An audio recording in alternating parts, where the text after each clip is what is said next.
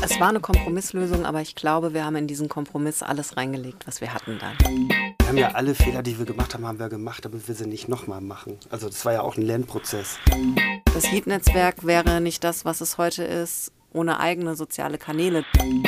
Für mich ist digitale Kirche ja die Verkündigung in der heutigen Zeit.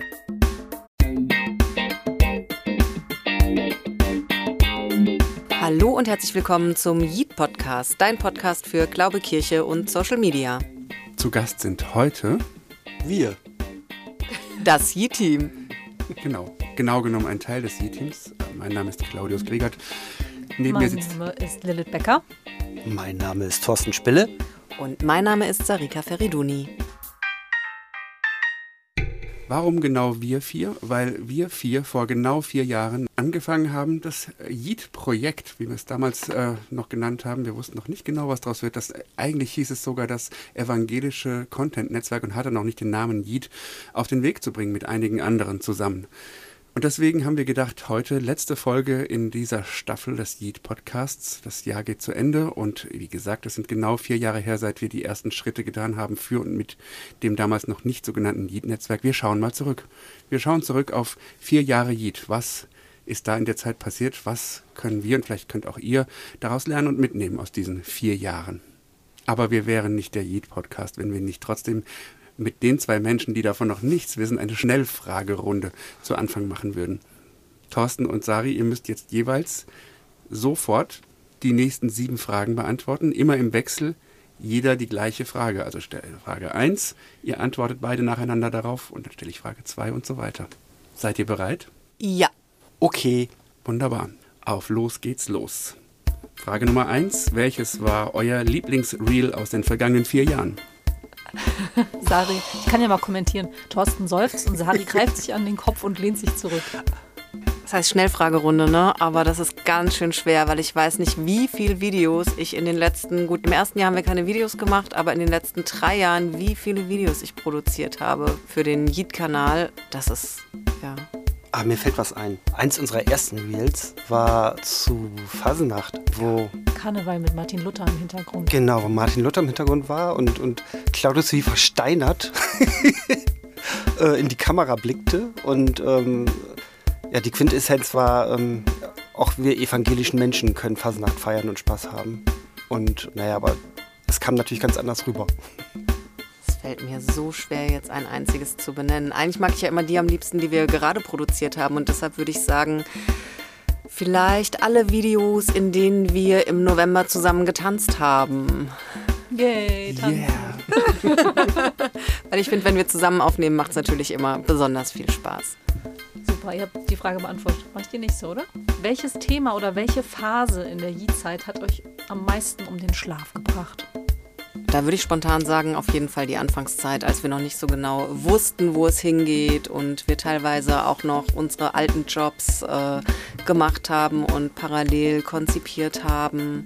Das war schon eine sehr anstrengende Phase. Ja, mir geht's genauso. Also es war auch die Anfangszeit, wo wir nicht genau wussten, ob und wann wir an den Start gehen und äh, ich mir gedacht habe, wie sollen wir das nur schaffen? Oh Gott, oh Gott, oh Gott. Frage Nummer drei. Welches Projekt, welches Vorhaben, welche Aktion aus den letzten vier Jahren war euer Lieblingsprojekt? Ja, das war der Füreinander-Stream. Das war unser erstes großes Projekt, das erste Mal, wo, wo wir die Leute im Real Life gesehen haben, die Yetis, wo die Leute vom evangelischen Mediendienst Baramsche ein riesengroßes Studio bei uns in unserem Konferenzraum gebaut haben und also es war echt einfach großes Kino. Also die, die Fernsehsender kamen, haben uns besucht und ähm, haben über uns berichtet und es war schon irgendwie, da hat man gemerkt, das kann was ganz Tolles werden. Ja, ich war ja gerade äh, bei einigen Konzerten von Johnny vom Dahl dabei. Da haben wir ja die Tour präsentiert und ich muss sagen, das war auch ein super schönes Erlebnis, das mit anzuschauen, ähm, wie so ein Künstler live auf der Bühne so richtig aufblüht. Das, also ja, die Tour mit Johnny. Was war, jetzt waren die schönen Sachen, was war gar nicht cool in den letzten vier Jahren? Ich glaube, es gab immer mal wieder Phasen, die gar nicht cool waren. Ne? Also in denen wir uns vielleicht zu viel vorgenommen haben oder in denen wir Anpassungen vornehmen mussten und geschaut haben, was funktioniert im Moment eigentlich noch für uns. Also gar nicht cool war für mich zum Beispiel die Zeit, als mir klar war, ja, wir müssen auf Bewegtbild setzen. Ich möchte aber eigentlich nicht das Gesicht auf diesem Yeet-Kanal sein. Äh, gar nicht cool war bei mir auch. Das hat auch mit dem Füreinander-Stream zu tun. Danach. Also wir hatten diesen Füreinander-Stream ja. Wir, wir, dachten, wir machen das für Leute, die nicht auf dem Kirchentag dabei sein können, auf dem Ökumenischen Kirchentag in Frankfurt, weil der ja quasi so gut wie ausgefallen ist. Und wir dachten, wir machen ein schönes Programm für alle, die nicht kommen können. Und aber es hat sich ja genau das Gegenteil gekehrt, wo dann sehr viel Kritik auf uns eingeprasselt ist ähm, und uns vorgeworfen wurde, dass wir exklusiv äh, für, für, eine kleine Gruppe was machen und äh, uns da selber abfeiern würden. Aber es war genau das Gegenteil, was wir eigentlich gedacht hatten, was wir da machen. Die Absicht ne, war eine andere. Ich glaube aber, vielleicht können wir dazu sagen, es gab Kritik, aber es gab schon auch Applaus. Viele Leute fanden es auch toll. Aber es wiegt natürlich, die Kritik tut immer viel mehr weh und wiegt schwerer als das Lob, das wir dann bekommen. Es trifft einen immer härter. Ja, vor allen Dingen, wenn sie so unerwartet kommt, ne? wie das Thorsten jetzt skizziert hat. Ja. ja. und vor allen Dingen zu einer Zeit, wo man wirklich sehr viel gearbeitet hat und sehr, sehr abgekämpft war und dann irgendwie erschöpft nach Hause kam und auf einmal kam dann dieser Gegenwind. Mhm. Frage Nummer 5. Wenn wir schon bei den schlechten Dingen sind, welchen Fehler macht ihr nicht noch einmal aus den letzten vier Jahren? Thorsten reibt sich das Gesicht, Sari spitzt die Lippen. Ein bisschen harte Fragen hier, ne? Gut, dass wir fragen dürfen, Claudius. Ja, wir haben ja alle Fehler, die wir gemacht haben, haben wir gemacht, damit wir sie nicht nochmal machen. Also das war ja auch ein Lernprozess. Also es ist, ist jetzt, glaube ich, nichts dabei, wo ich denke, so nachhaltig, oh Gott, oh Gott, das will ich nie wieder machen. Ich kann vielleicht ein ganz praktisches Beispiel nennen. Ähm, ich versuche tatsächlich immer dran zu denken, Reels, die ich fertig produziert habe, mir vorher schon abzuspeichern. Also wenn ich in der Instagram-App produziert habe, wirklich eine Sicherungskopie zu machen, weil ziemlich genau vor einem Jahr wurden alle meine Reels-Entwürfe in der Instagram-App gelöscht und waren nicht mehr wiederherzustellen. Und die Socken, die haben wir auch noch gehabt. Ja, die haben wir natürlich noch nicht öffentlich darüber gesprochen, über die hässlichsten Socken der Welt. Ja, aber jetzt wird es langsam mal Zeit. okay, vor, vor, den schönen, vor den schönen Socken gab es ganz schlimme Socken. Einfach eine Fehlbestellung. In diesen Socken hätte man wahrscheinlich eine Menge Hühnereier warm halten können. Mhm. Hart gekocht oder weich gekocht, egal. Aber Füße wollte man da, glaube ich, nicht reintun. Also es war sowohl von der Qualität des Drucks als auch von der Qualität des Materials entsprach es so gar nicht unseren Vorstellungen, als wir das Paket ausgepackt haben. Ich glaube, es waren 102% Polyester oder so. Ungefähr. Sind sehr viele Polyester für gestorben. Genau. Okay, unser Learning daraus ist, wenn wir Merch machen, dann aber richtigen und es muss nicht der billigste sein. Ne? Dann lieber ordentlich und genau. weniger. Vielleicht möglichst nachhaltig und so. Genau. Ja. Wer billig kauft, kauft doppelt. Welcher prominente, nicht kirchliche Creator könnte das Netzwerk bereichern? Oh. Rezo.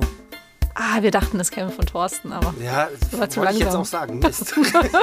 Erste. aber ganz kurz, welchen berühmten Creator würdet ihr gerne sehen im Netzwerk? Unbedingt Rezo. Teilen wir eure Meinung. Aber nur aus der Not. Ja, Claudius.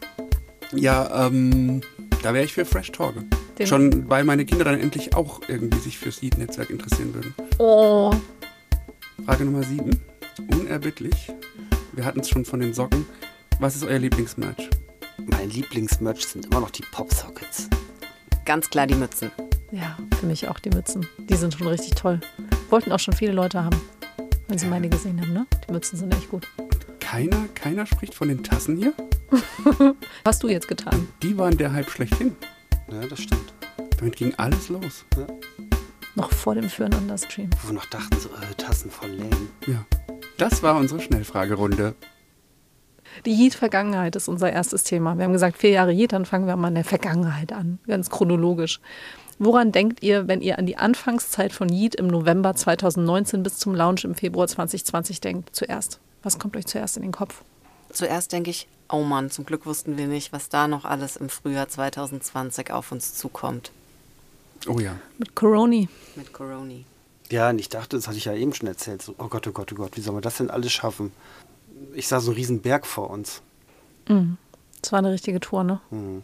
Wir hatten drei Monate Zeit, können wir vielleicht dazu sagen, also dreieinhalb, wenn wir jetzt mal Weihnachtszeit abziehen, bis zum Lounge. Ne? Wir wurden im November zusammengewürfelt und haben sie gesagt, so, und ihr macht jetzt mal ein evangelisches Content-Netzwerk, ihr macht jetzt einfach mal alles Social Media und im Februar, 19. 20. Februar, launcht ihr. Ich glaube, sie wollten sogar erst den 12. Das mussten wir denen dann noch ausreden, ne? Es war echt hart, weil dann noch mit den Weihnachtsferien dazwischen und wir mussten uns eigentlich noch alles ausdenken. Was machen wir mit den Leuten, die wir das Und, und wir haben ja alle Creators noch wirklich besucht. Also wir sind nach Berlin gefahren und haben die ersten Leute getroffen. Genau, aber das war das vielleicht, was man sagen muss, was an Vorarbeit existiert hat. Es gab zwei Menschen, die vorher schon sich ein bisschen kundig gemacht haben und Leute angesprochen haben. Ne? So kam es zu diesem ersten Treffen in Berlin. Da waren Menschen wie Fine und äh, Theresa und Jörg und so da.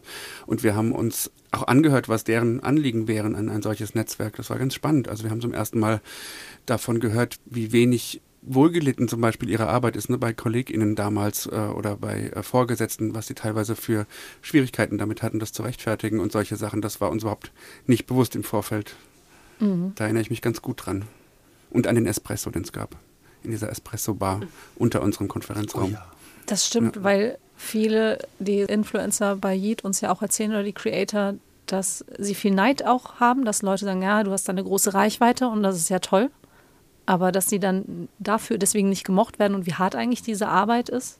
Ja, ich glaube, Neid ist das eine und andererseits auch die fehlende Anerkennung für das, ähm, was sie tun. Ne? Überhaupt das als Arbeit anzuerkennen und nicht nur als, als Hobby. Die machen da so ein bisschen was auf YouTube oder Instagram. Mhm, genau, die machen da so ein bisschen was, ne? Was noch nicht mal theologische Tiefe hat. Das ist ja so das Lieblingsklischee. Ich erinnere mich eigentlich auch noch, wir waren auch mal, äh, wisst ihr das noch, in einem katholischen Haus ganz zu Beginn, in so einem Tagungshaus. Da haben wir dann zum Beispiel verzweifelt einen Namen für das Netzwerk gesucht. Das ging wirklich nahezu die ganze Nacht durch, ne? Wo in verschiedenen Brainstorming-Runden und dann wieder Auswahl und das war doch wieder am Ende alles verworfen. Irgendwann, wenn wir mal ein richtig rundes Jubiläum haben, so 50 oder so, dann holen wir mal die ganzen Namensvorschläge von damals raus und machen die öffentlich. Das wird, glaube ich, ein Riesenspaß. Wollen wir ein paar verraten jetzt schon? Nein. Wir waren uns einig, ne? Gerade. Ich finde das in Ordnung. Obwohl, weil du gesagt hast, wir haben die ganze Nacht geguckt, aber ich weiß, ich saß mit Sari draußen und jeder von uns sollte Namen aufschreiben und Sari hat Yeet aufgeschrieben auf einen Zettel. Ja, das Hatte nach, nach. Jugendwörtern geguckt, ne? Ju- Jugendwort 2012 oder 13 war Yeet. Lustigerweise also eins von diesen Wörtern. Ich glaube, es war nicht das, was jetzt in die Tagesschau geschafft hat. So, aber das war eigentlich eins der ersten, die auch auf dem Zettel standen. Das ist das Interessante. Haben- war schon dabei. Ne? Es Ja. konnte sich nur da überhaupt nicht durchsetzen vor Ort. Es hat dann irgendwie gedauert. Ja. ja, es hat sich auch keins durchgesetzt. Also es war einfach zu schwierig. Ja. Dem Kind einen Namen geben. Wer macht das schon, wenn man neun Monate Zeit hat, normalerweise, ne? Es war eine Kompromisslösung, aber ich glaube, wir haben in diesen Kompromiss alles reingelegt, was wir hatten dann. Ja. Genau. Und dann erinnere ich mich auch noch sehr gut, dass wir wirklich einen lustigen Videodreh hatten, quer durch die Republik oder auch Fotoshootings ähm, für dieses Startvideo, was wir gemacht haben. Ach, mit der Google-Suche sozusagen auf den Pappschildern. Das war eigentlich auch noch sehr witzig. Das hat Mediakraft ja damals noch mit organisiert, wo Jana glaubt auch produziert wurde zu dieser Zeit. Und ähm, das fand ich eigentlich sehr, sehr nett, diese. Das kann man übrigens noch sehen, liebe Leute, auf unserem YouTube-Kanal. Einfach Yeet-Netzwerk suchen bei YouTube. Da ist das Startvideo aus unseren Anfangstagen noch durchaus online. Und dann kam der 18. Februar 2020, eine Pressemitteilung und ein offizielles Startdatum. Und dann sind wir ins kalte Wasser gesprungen. Und dann gab es wenige Tage später, weiß ich noch, die Bundeskanzlerin vor die Kameras und hat gesagt, wir haben eine ganz besondere Situation. Und dann war Corona da, ganz offiziell. Wir sind äh, damals mit elf Leuten und acht Formaten gestartet und hatten gleich eine spezielle Zeit, wie gesagt. Ähm, wie war das für euch? Konzept weiterentwickeln, mit den Leuten arbeiten. Dann kam ein Riesenschwung an Bewerbungen, diese ganze Bewerbungswelle. Wie habt ihr das erlebt, die Zeit damals? Das war erstmal total überraschend. Ne? Wir wussten ja überhaupt nicht, wie viele Leute haben eigentlich Lust, da mitzumachen. Ähm, wir haben damals ein Bewerbungsformular auf der Seite gehabt und ja, und die ersten Tage kamen da schon so über 100 Bewerbungen dann zusammen und damit hatten wir eigentlich nicht gerechnet. Und dieser ganze Prozess, wie man nun weitere Creator auswählt, auch den mussten wir uns ja erstmal erarbeiten. Und das hat sehr viel Zeit gebraucht. Also nicht nur den Prozess, das zu erarbeiten, sondern eben auch sich jede Bewerbung ganz genau und sorgfältig anzuschauen und dann im Konsens im Team zu entscheiden, mit wem würden wir gern arbeiten, wen wollen wir näher kennenlernen, wie soll dieses Netzwerk aussehen, welche Frömmigkeiten wollen wir abbilden, welche Themen sollen die Creator haben. Da steckten ganz viele Fragen drin. Ja, aber ich glaube auch durch diese Fragen ähm, haben wir auch unseren eigenen Auftrag selber gefunden oder uns selber definiert. Also wir haben ja sehr, sehr, sehr viel äh, Gedanken uns gemacht, was du gerade sagtest, wen wollen wir dabei haben, was wollen wir abdecken. Welche Ziele? Welche erreichen? Ziele haben wir? Wir haben uns eine eigene Guideline gegeben. Ja, ähm, Mission Statement entwickelt, solche Sachen, ne? die haben damit zu tun gehabt, ja. Ja, und das war alles in diesem Zusammenhang mit, es haben sich ja noch andere Leute beworben. Wie gehen wir da jetzt mit um? Ja, also wir haben viel in Zoom-Konferenzen gehangen in diesen Tagen, oh, ja. erinnere ich mich zurück. Sehr, ja, sehr viel. Das ist ein anderes System. Das Zoom ist ja ganz später. Ja, Skype haben wir angefangen. Skype und dann hatten wir irgendwie so ein kircheninternes. Nee, Jitsi. Jitsi, wir waren auf Jitsi, stimmt, ja. Im Prinzip ging es uns so wie vielen anderen Menschen, die sonst im Büro arbeiten, auch mit ähm, der zusätzlichen Herausforderung, dass wir ein komplett neues Projekt am Start hatten, dem wir noch ja, ein Gesicht und Inhalt geben wollten. Aber was wir natürlich auch gespürt haben, war durch Corona, wenn jetzt mal Übergeordnete eine Rolle spielen soll, dass sie natürlich auch eine enorme Aufmerksamkeit hatten ne? für alles Digitale und gerade für digitale Kommunikation. Also ganz viele, insbesondere auch kirchliche Accounts, haben zu dem Zeitpunkt ja wirklich nochmal so einen richtigen Push bekommen, dadurch, dass das Leben in so großen Teilen ins Digitale verlagert war. Es war also irgendwie auch Glück im Unglück für uns, glaube ich. Ja, das stimmt einerseits, wobei ich auch glaube, dass wir zu dem Zeitpunkt noch gar nicht wirklich bereit waren für so viel Aufmerksamkeit. Das muss ich ehrlicherweise auch sagen. Wenn das jetzt heute passieren würde, glaube ich, könnten wir natürlich auf einen ganz anderen Erfahrungsschatz zurückgreifen ja. und ja, wären da einfach viel besser aufgestellt als irgendwie zwei Wochen nach Launch äh, eines Netzwerks, was ganz, ganz am Anfang steht. Mhm. Mhm. Ja, das war super schwer. Ich erinnere mich auch noch an die ersten Interviews, weil, also wir sind ja alle Journalistinnen und dann auf einmal musste ich JournalistInnen Fragen beantworten. Oh ja. Das war fürchterlich. Das war ganz schlimm. Ich stelle ja viel lieber Fragen. Ne? Und dann zu sagen, was zu einem Projekt, was wir gerade irgendwie so aus der Taufe gehoben hatten und vieles war noch so unklar. Ich meine, einerseits hilft es natürlich, wenn andere einem Fragen stellen, kommt man selber erst ins Denken, ne? wie du es gerade gesagt hast. Deswegen jetzt können wir ganz anders darüber reden, weil wir ganz genau wissen, was wir gemacht haben und schon erreicht haben, welche Fehler wir gemacht haben und auch, dass wir immer wieder welche machen werden, weil es einfach so schnell geht und so komplex ist und dass wir Sachen ausprobieren müssen. Das gehört ja einfach zu den sozialen Medien auch dazu, Sachen ausprobieren die ganze Zeit. Und für mich war es auch ehrlich gesagt erstmal unvorstellbar, ein Netzwerk das war für mich ganz neu, ein Netzwerk, wo man sich nicht trifft und nicht äh, ja, zusammenhockt und Sachen ausbaldowert, sondern was erstmal wirklich, der Thorsten hat es ja schon erwähnt, wir haben auch nicht alle, sondern nur einige von den Menschen zum ersten Mal äh, körperlich gesehen, immer noch mit Maske im Gesicht äh, beim Füreinander-Stream, der war mehr als ein Jahr später. Ne? Also ich würde gerne nochmal zurückgehen zu dem, was Lilith eben gesagt hat mit den Fehlern, die wir gemacht haben und die wir immer machen werden, weil ich es wirklich eine der schönsten Erfahrungen finde bei uns im Team. So viele Menschen sprechen immer von Fehlerfreundlichkeit im Unternehmen und ich weiß aber, wenn bei uns was schief geht, Lilith ist immer die Erste, die sagt, ha, wieder was gelernt. Und das ist mittlerweile, finde ich, so zum geflügelten Wort geworden. Und auch bei mir, ja, das ist bis ins Private. Wenn was schief läuft, denke ich mir, hm, wieder was gelernt. Und das ist richtig schön und kann ich jedem empfehlen. Und der erste Einschnitt war, du hast es auch gerade schon gesagt, Thorsten, der Füreinander-Stream. Für mich war das so eine krasse Erfahrung, da mit euch zusammenzuarbeiten. Das war wie Flow, ne? Also, weil wir hatten das ja organisiert hier zusammen mit dem Ruach-Netzwerk, mit Tobias Sauer, mit den Creatoren aus dem Ruach-Jetzt-Netzwerk. Und äh, wie wir aber dann auch zu fünft, Katrin war ja damals noch dabei, zusammengearbeitet haben, weil wir haben eigentlich nicht miteinander geredet währenddessen, habe ich das wahrgenommen, also nicht viel. Und jeder von uns hat einfach irgendwelche Aufgaben übernommen, die wir vorher gar nicht abgesprochen hatten. Und das war für mich so faszinierend zu sehen, wie gut es geklappt hat, dass jeder von uns irgendwie so wusste, was zu tun ist, ohne dass wir viele Worte darum machen mussten.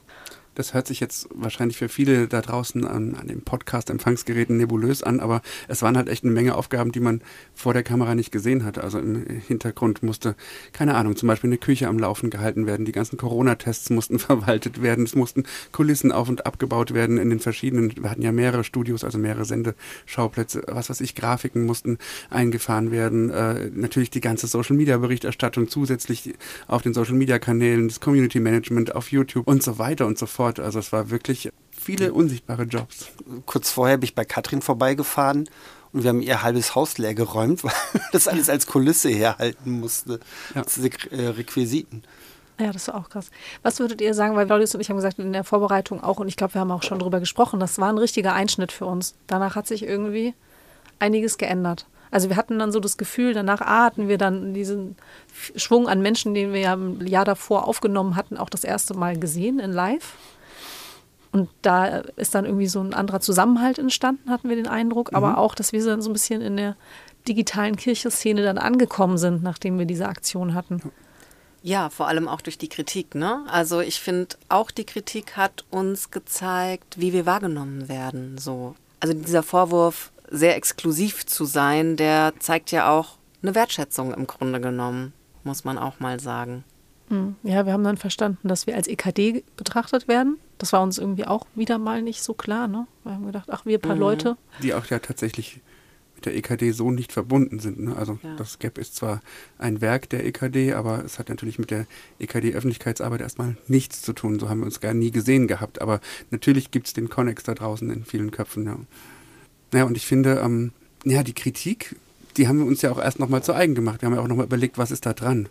Also inwieweit ist unser Selbstverständnis eins, dass wir nicht genug kommuniziert haben? Also das war ja das eine. Wie sehen wir uns und wie viel haben wir davon auch tatsächlich rübergebracht nach außen? Und das andere war, wie können wir auch Teile der Kritik annehmen? Also was können wir machen, dass über einen Kreis von Leuten, die wir ja nur betreuen können mit unseren sehr, sehr begrenzten Ressourcen, trotzdem darüber hinausstrahlt über das Netzwerk. Ne? Und wir haben ja dann viele Sachen noch angefangen, unter anderem diesen Podcast hier, um ja auch nach außen zu wirken und um Sachen für alle Menschen zugänglich zu machen. Und natürlich auch den Newsletter, den ihr alle fleißig abonnieren solltet. Zum Beispiel. ähm, wir kommen mal zur Alltagsarbeit. Wobei das hat auch nochmal ein bisschen was mit der Entstehung zu tun. Wir wollten nämlich zuallererst mal auf unseren heißgeliebten Insta-Kanal äh, abheben. Und wieso haben wir den eigentlich, Sari? Die Geschichte kann man doch nochmal erzählen, weil die hat ja wirklich mit ganz zum Anfang zu tun, ne? Wir haben am Anfang ja ein Konzept erstellt für den Lounge und dann wurde uns aber erstmal gesagt, nee, darum kümmert ihr euch nicht. Wir besetzen erstmal einfach nur den Namen, äh, damit es niemand anderes macht. Aber so inhaltlich brauchen wir da jetzt erstmal nichts erarbeiten. Weil die Idee war, weil kümmert euch darum, äh, die Creator zu unterstützen. Zum Beispiel damals habe ich noch das Community Management für Jana mitgemacht und das war auch so eine Idee, das auch bei den anderen Creatoren zu machen und genau, sich nicht dann auch noch mit eigenen Kanälen sozusagen zu belasten. die ja quasi dann, so wurde es damals gesehen, Konkurrenz zu denen der Creator gewesen Ja. wären, ne? So. Ja. Und dann war das aber so, mit dem Launch des Netzwerks hatten wir über Nacht, glaube ich, 1500 AbonnentInnen auf unserem Instagram-Kanal und dann war auf einmal auch die Erwartung da, das natürlich zu bespielen, wenn man jetzt schon diese Reichweite geschenkt bekommt. Und ja, Auf einmal musste Programm her. auf einmal musste Programm her, genau. Und dann haben wir uns ja schon gedacht, konzeptionell, was liegt näher, als wenn wir Aktivitäten des Netzwerks zeigen wollen und auch multiplizieren und promoten wollen, als dass wir erstmal anfangen, vor allen Dingen das zu zeigen, was die Creator aus dem Netzwerk machen. Ne? Genau, richtig. Also es war ja ganz klar, dass wir nicht selbst ein Format sein wollen, was produziert, sondern wir haben immer so schön gesagt, äh, die Creators sind die Stars, die stehen im Mittelpunkt und es geht nicht um uns als Team, was dahinter steht. Und genau, da war das das naheliegendste aus den Formaten Podcasts, YouTube-Videos oder auch Posts, sich die anzugucken und da eben ansprechende Zitate rauszusuchen und die aufzubereiten und dadurch sozusagen nochmal ein bisschen die Reichweite zu verstärken und das Thema zu verlängern. Unser Instagram-Account und auch der Newsletter zeigen ja so ein bisschen unsere Zielgruppe. Und den Newsletter, den machst du, Thorsten. Wieso haben wir den denn? Ach, der Newsletter, das ist ja so wie alles bei uns, dass ähm, wir aus den unterschiedlichsten Bereichen kommen und jeder macht das, was er kann. Ihr könnt Podcasts, weil ihr vom Radio kommt und RedakteurInnen seid. Und ich betreibe den ähm, Newsletter der Relaisstation Öffentlichkeitsarbeit. Das ist ein Newsletter, der an Presse- und ÖffentlichkeitsarbeiterInnen innerhalb der evangelischen Landeskirchen geht. Also von, von Landeskirche bis runter auf Gemeindeebene. Und da lag das irgendwie nahe, dass wir auch für unsere Creators äh, was Ähnliches bieten und die darüber informieren, ähm, was im Netzwerk alles aktuell ist, was gerade neu uns beschäftigt, was wir an Serviceangebote für Sie haben, für Veranstaltungen, aber auch mit ähm, den neuesten Tipps und Tricks äh, aus, aus der Social-Media-Welt und auch mit der aktuellen Presseberichterstattung über die Yetis. Genau, und irgendwann habe ich gemerkt, dass es schon recht aufwendig ist und warum sollte man diesen Newsletter nicht auch für die Öffentlichkeit äh, bereitstellen. Und deshalb haben wir jetzt auch einen Newsletter, der an alle, die an Social Media und Kirche interessiert sind, der ja, alles äh, berichtet über das, was bei uns passiert innerhalb des Netzwerkes. Alle unsere Learnings versuchen wir damit weiter zu verbreiten, ne? zum Beispiel. Genau. Also das ist ja, glaube ich, so unser Dauerthema, dass wir so viel lernen die ganze Zeit. ja. Ach so, was ich aber zum Insta-Kanal noch sagen wollte, interessanterweise würde man jetzt ja von außen einwenden können, warum sehen wir denn eigentlich so oft eure Gesichter, wenn ihr die ganzen Creators damals eigentlich nur unterstützen wollt, indem ihr deren Inhalte weiter verbreitet und multipliziert?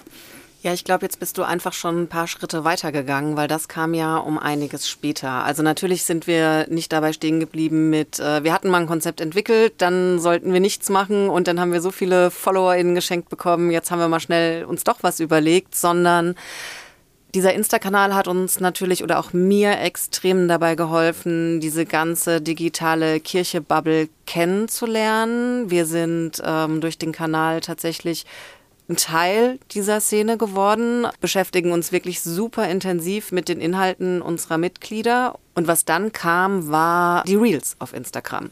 Und damit war dann klar, okay, wir brauchen auch Bewegtbildinhalte und die funktionieren nun mal am besten mit einem Gesicht. Und das wollte ich wirklich gar nicht. Also ich wollte nie mit meinem Gesicht für einen kirchlichen Kanal stehen, weil ich bin jetzt nicht unbedingt ein Mensch, den es auf die Bühne zieht oder so. Nichts anderes ist es ja. Ne? Man steht im Prinzip auf einer Bühne und zeigt sich, präsentiert sich, macht sich auch angreifbar. Das wissen ja besonders viele unserer Creator ganz genau, wie angreifbar man sich damit macht. Und andererseits war mir aber klar, es ist halt jetzt mein Job. Und dann habe ich mich da ein bisschen rangetastet mit den ersten Reels, die wir gemacht haben und habe auch da ja meine Fehler gemacht, habe dazugelernt und habe gemerkt, es macht mir aber auch Spaß, da wirklich reinzuwachsen, mit dabei zu sein, zu erleben, was es bedeutet, online über seinen Glauben zu sprechen, zu diskutieren. Dinge, die ich zum Beispiel privat nicht mache. Also ich rede privat auf meinen Social-Media-Kanälen nicht über meinen Glauben. Ja, wir haben auf jeden Fall unser Ziel erreicht, würde ich sagen. Ne? Wir haben tatsächlich die Zahlen und Reichweiten steigern können, das ist das eine. Und wir haben viel positives Feedback dazu bekommen, dass die Leute gesagt haben, wow, eure Creator kennen wir, aber jetzt äh, kennen ja. wir endlich auch mal das Team, was hinter diesem Netzwerk steht und ja. was ja auch irgendwie eine Arbeit macht und fanden das eigentlich ziemlich interessant, dass sie auch uns ein bisschen damit kennenlernen konnten und ein bisschen mehr einen emotionalen Zugang zu dem Ganzen bekommen haben nochmal, ne? Ja, das stimmt, ja. Und das Yeet-Netzwerk wäre nicht das, was es heute ist, ohne eigene soziale Kanäle. Dass das jetzt ausgerechnet Instagram geworden ist, hat was damit zu tun, dass da eben eine sehr große Bubble unterwegs ist an Menschen, die über ihren Glauben sprechen. Ich sehe das auf keinem anderen Netzwerk so deutlich wie auf Instagram. Und mit begrenzten Ressourcen muss man sich seine Zeit und seine Energie einteilen. Deswegen ist es eben hauptsächlich Instagram bei uns. Und es ist eigentlich auch schön, dass wir so herzlich in dieser Community dann auch aufgenommen worden sind. Ne?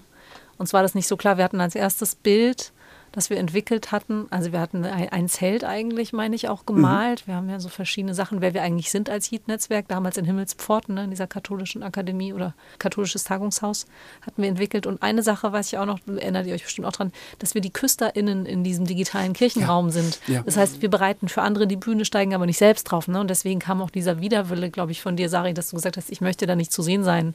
Oder ja. Thorsten, der ja so einen grundsätzlichen Widerwillen hat. Ein guter Pressesprecher ist daran zu erkennen, dass er nicht auf den Fotos ist. Ne? Genau. so, und, und dann mussten wir plötzlich auf die Plan. Kanzel, ne? also ja. ganz nach oben klettern. Ne? Ja, ja, weil nämlich eigentlich die sozialen Medien einfach so funktionieren, ja. dass sie gerne Gesicht haben und irgendwie ist das auch schön dort, wo wir sind, in dieser digitalen Kirche-Szene, finde ich.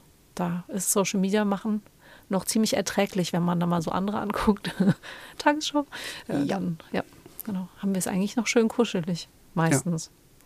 Also es lässt sich festhalten, unsere Arbeit hat sich in dem Moment verändert, als wir gemerkt haben, dass das Interesse außerhalb des Netzwerks an unserer Arbeit auch groß ist.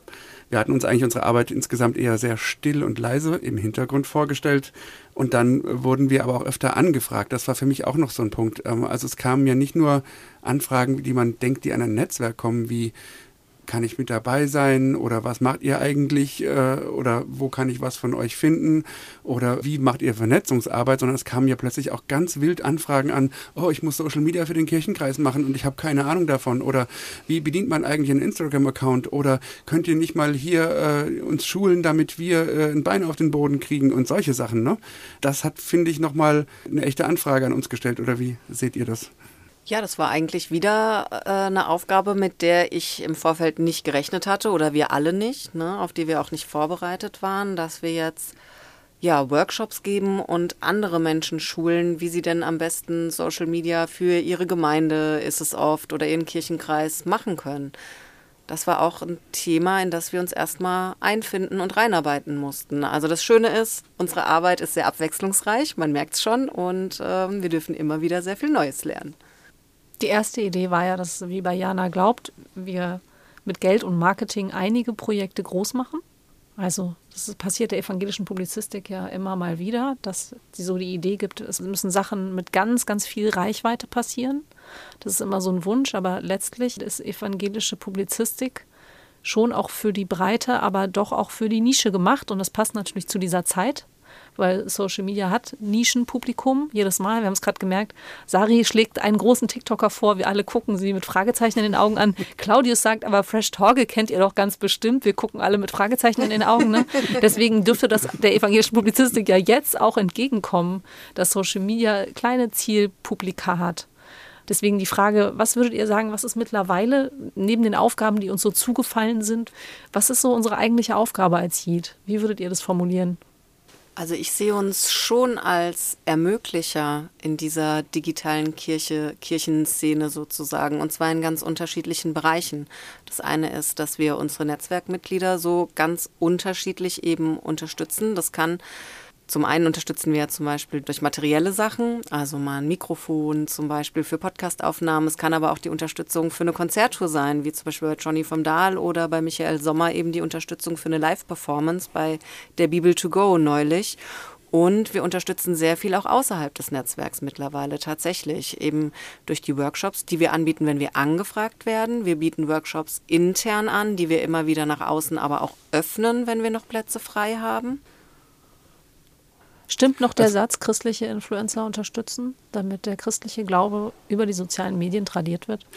Ich habe das Gefühl, ich hatte das am Anfang wirklich. Ich habe gedacht, wir machen jetzt hier ähm, ein Netzwerk und da machen wir mindestens eine Handvoll Resourcen. Ne? Also wenn wir das Geld irgendwie dafür zusammenkriegen, dann bauen wir ein paar Accounts, die blasen wir richtig groß auf und dann ist die evangelische Kirche in aller Munde sozusagen. Und irgendwann habe ich gemerkt, nicht nur, dass das richtig viel Geld kostet und auch Ressource kostet sonst, äh, also richtig, richtig viel und dass es ein Riesenbusiness ist. Das war ja für mich auch eines der berühmten Learnings.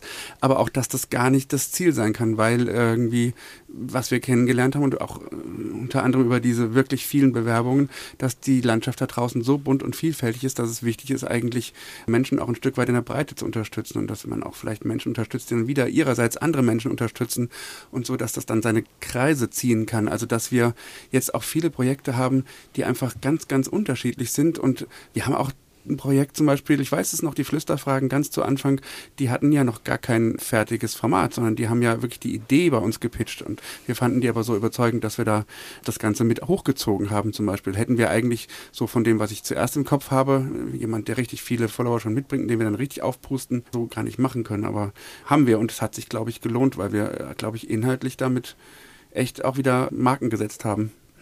Oder würdet ihr das anders sehen? Ah, nee, ich sehe es genauso. Also ergänzend kann ich noch dazu sagen, fällt mir sofort ein, unser erster Besuch in Mainz bei Funk, mhm. äh, als die uns äh, erklärt haben, wie die ihre Formatberatung oder ihre Formatentwicklung machen. Und wo dann auch gesagt wurde, dass wenn ein Format nach einer gewissen Zeit nicht läuft, dann stellt man es einfach wieder ein. Ja. Und das, das war mir überhaupt nicht begreiflich, dass das bei uns jemals äh, so passieren könnte dass wir Creators anfragen, die bei uns mitmachen wollen und denen dann irgendwann sagen so, ach nee, das ist aber irgendwie, der Algorithmus gibt das nicht her, das, was du da machst, äh, stell das mal lieber bitte wieder ein. Ja. Genau. Zumal wir die Leute ja auch nicht dafür bezahlen, dass sie das machen. Und sie von ihren Kirchen, Landeskirchen oder Kirchenkreisen in der Regel ja auch nicht bezahlt werden. Mittlerweile ja ein paar von den Leuten haben Stellenanteile dafür, aber bei weitem nicht alle. Genau. Und deswegen kann man diesen Maßstab oder können wir auch diesen Maßstab überhaupt gar nicht anlegen. Wir hatten nach der Aufgabe gefragt und Claudius und ich waren uns dann einig, was wir unseren Leuten immer sagen, also statt diesem großen, ne, wir gebären jetzt keine Resos, so in der evangelischen Publizistik, sondern dass wir den Leuten ja immer sagen, mach das, was dir Spaß macht und das, was du leisten kannst, weil du machst es nebenbei, sodass du nicht ausbrennst. Ja. Und dass das auch unsere Aufgabe ist, die Leute zu motivieren oder ihre Motivation zu wecken dafür, weil diese Aufgabe einfach schon auch cool ist. Also die evangelische Kirche profitiert davon, der christliche Glaube profitiert davon, wenn Menschen so überzeugt dann auf Social Media Zeugnis ablegen denke ich. Ich habe ja eben, glaube ich, nicht zufällig das Wort Business verwendet. Also das ist ja wirklich auch der große Unterschied, weil selbst bei Funk, auch wenn das öffentlich-rechtlich getragen ist und mit öffentlich-rechtlichen Maßstäben daran geht, ist es trotzdem eine Frage äh, der Finanzierung und es ist letztendlich also geschäftlich unterwegs. Und das ist bei uns tatsächlich ja überhaupt gar nicht der Fall. Also wir haben ja keine Menschen im Netzwerk und rundherum, die irgendwie davon leben. Also das wüsste ich jetzt nicht. Wie gesagt, es sei denn, sie haben einen Stellenanteil, aber dann ist es ja auch nochmal eine andere Form. Dann ist es immer noch kein Geschäft, das sie mit Social Media betreiben. Ne?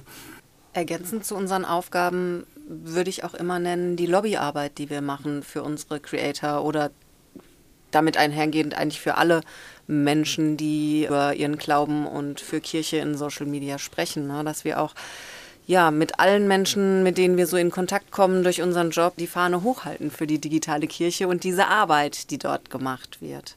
Und ich glaube, das ist uns in den letzten Jahren auch sehr gut gelungen. Ja.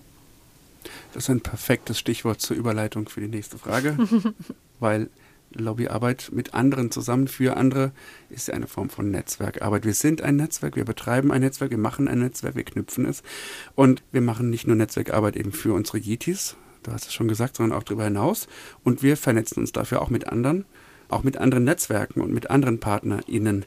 Einige davon stehen auch auf unserer Website, die das ganz offiziell sind unsere Frage war jetzt, die wir uns überlegt haben, welche davon findet ihr in welcher Weise sinnvoll oder besonders? Also was würdet ihr sagen, macht diese Zusammenarbeit aus?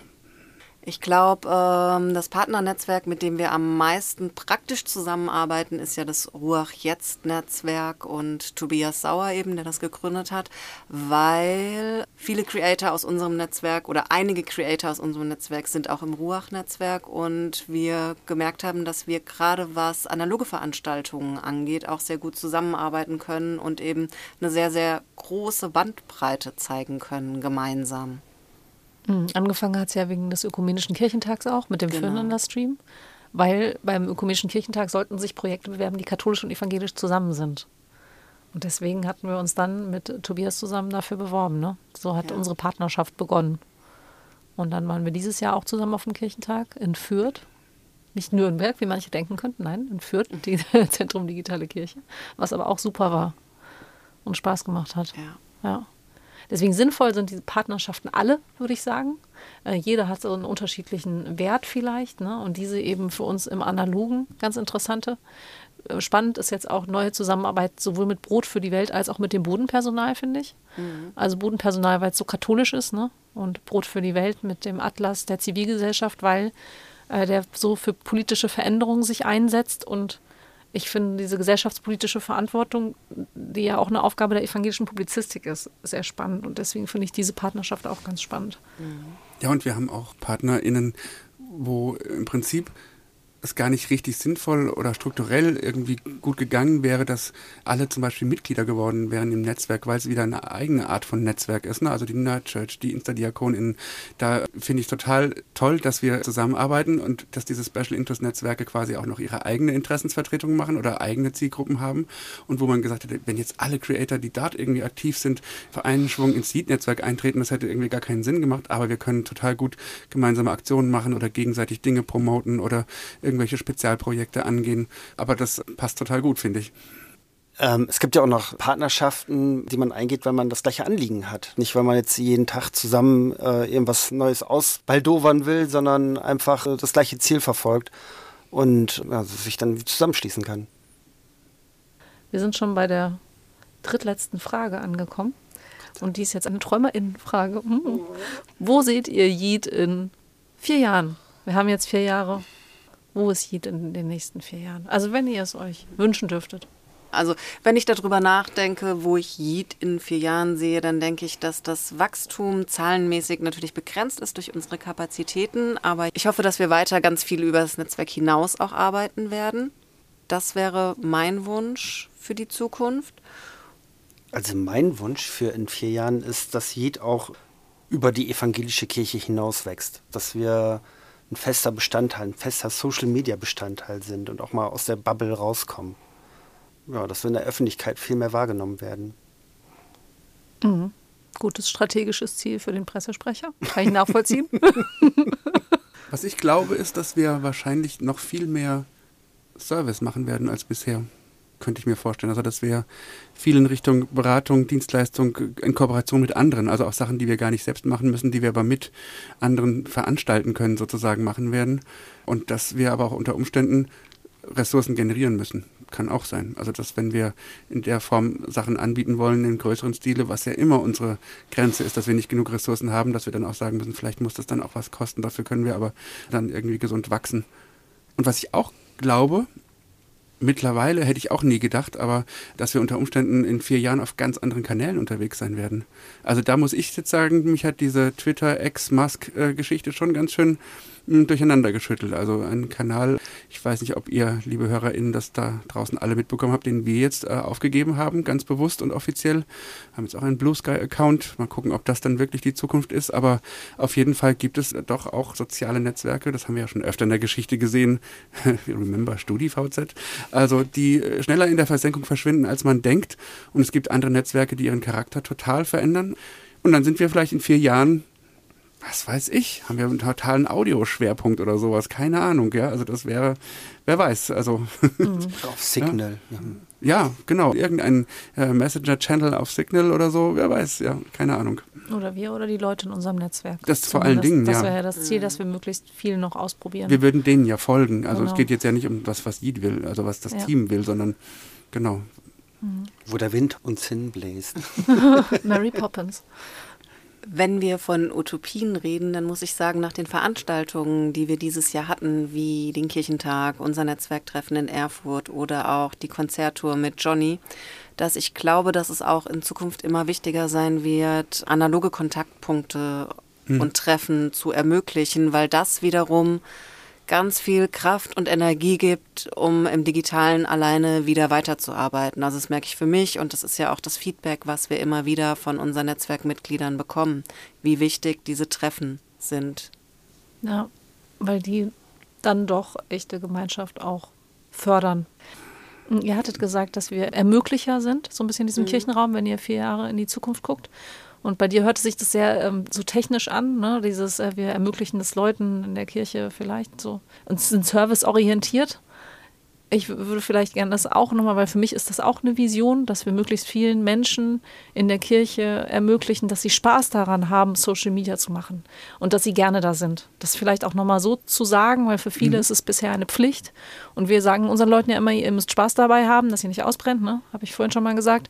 Aber ich würde das auch gerne immer wieder betonen und dass wir uns dafür auch einsetzen und dafür auch Lobby sind, dass Social Media Spaß machen kann und einen echten Mehrwert hat, so wie ihr es auch beschrieben habt, weil tatsächlich finde ich auch, es ist echte Gemeinschaft möglich, aber zusammen mit diesen Kontaktpunkten auch analog, die es dann ja auch wieder hergibt. Ne? Ich muss gerade denken, dann, dann wären wir doch wieder echt richtig gute KüsterInnen, ne? Richtig gute KüsterInnen erlebe ich so, wo es sie noch gibt, dass sie genau das, äh, ne, eine Arbeit ermöglichen und den Spaß an der Arbeit ermöglichen. Ermöglicher finde ich ein schönes Wort, ja.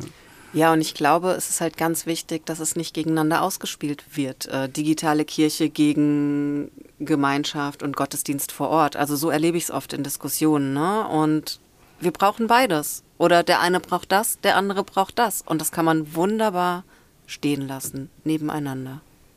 Ja, oder es kann sich auch gegenseitig befruchten, finde ich. Also es kommen ja auch gute ja. Ideen. Es entstehen ja gute Ideen daraus. Also wir haben Tobias Sauer jetzt kennengelernt online, natürlich. Auf Instagram haben wir ihn das erste Mal wahrgenommen. Und dadurch ist dann dieser 24-Stunden-Stream entstanden. Oder auch die ganzen Leute, die wir jetzt kennengelernt haben, mit denen wir den Füreinander-Stream gemacht haben, mit denen wir auf dem Kirchentag waren, unsere ganzen Leute aus dem Netzwerk, die kennen wir nur aus Instagram. Den wären wir ja sonst nicht so begegnet. Und dass wir mit dieser coolen Truppe irgendwie unterwegs sein dürfen und coole Aktionen machen können, das ist mega.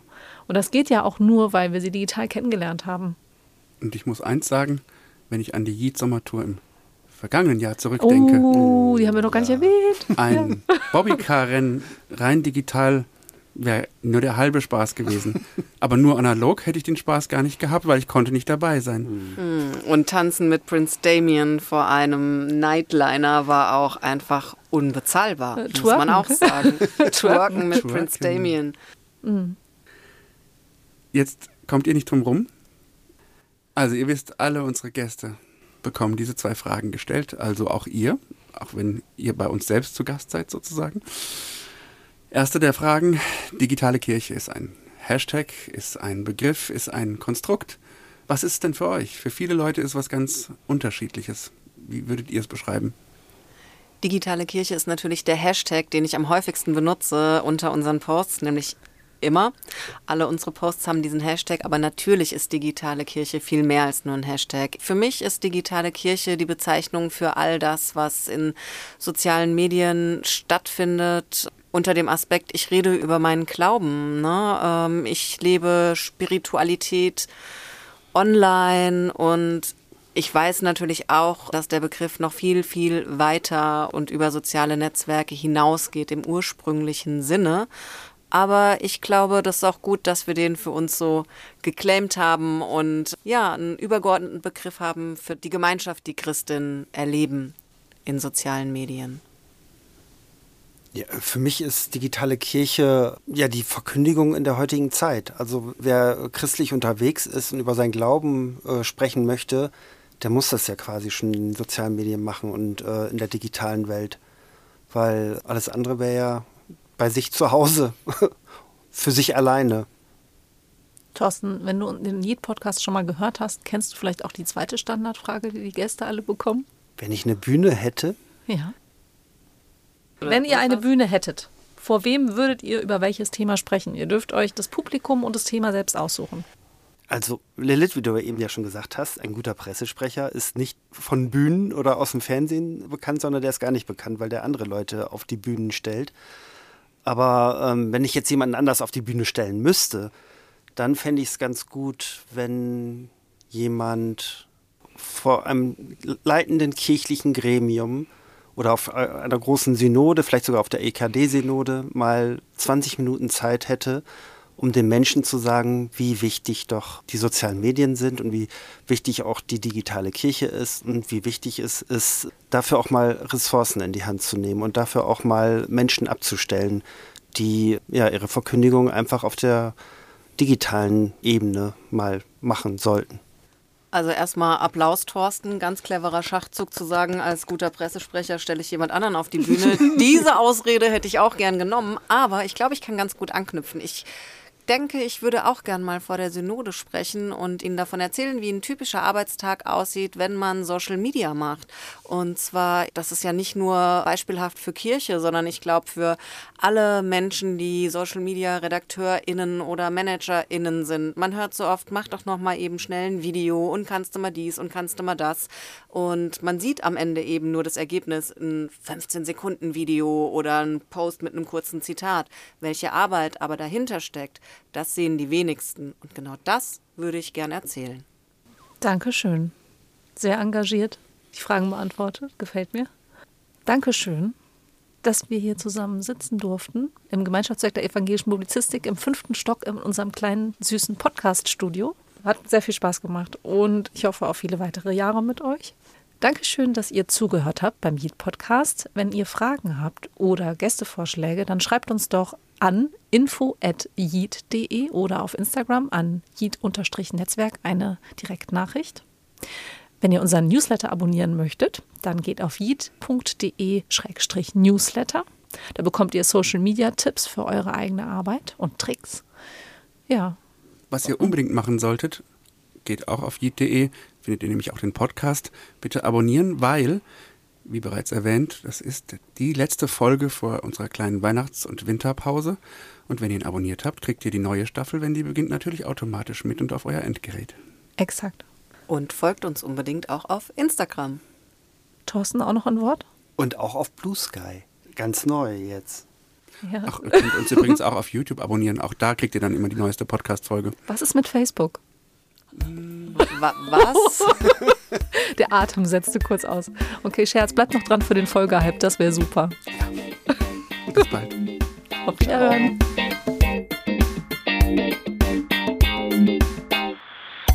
Der Folgehype. Hype, Hype.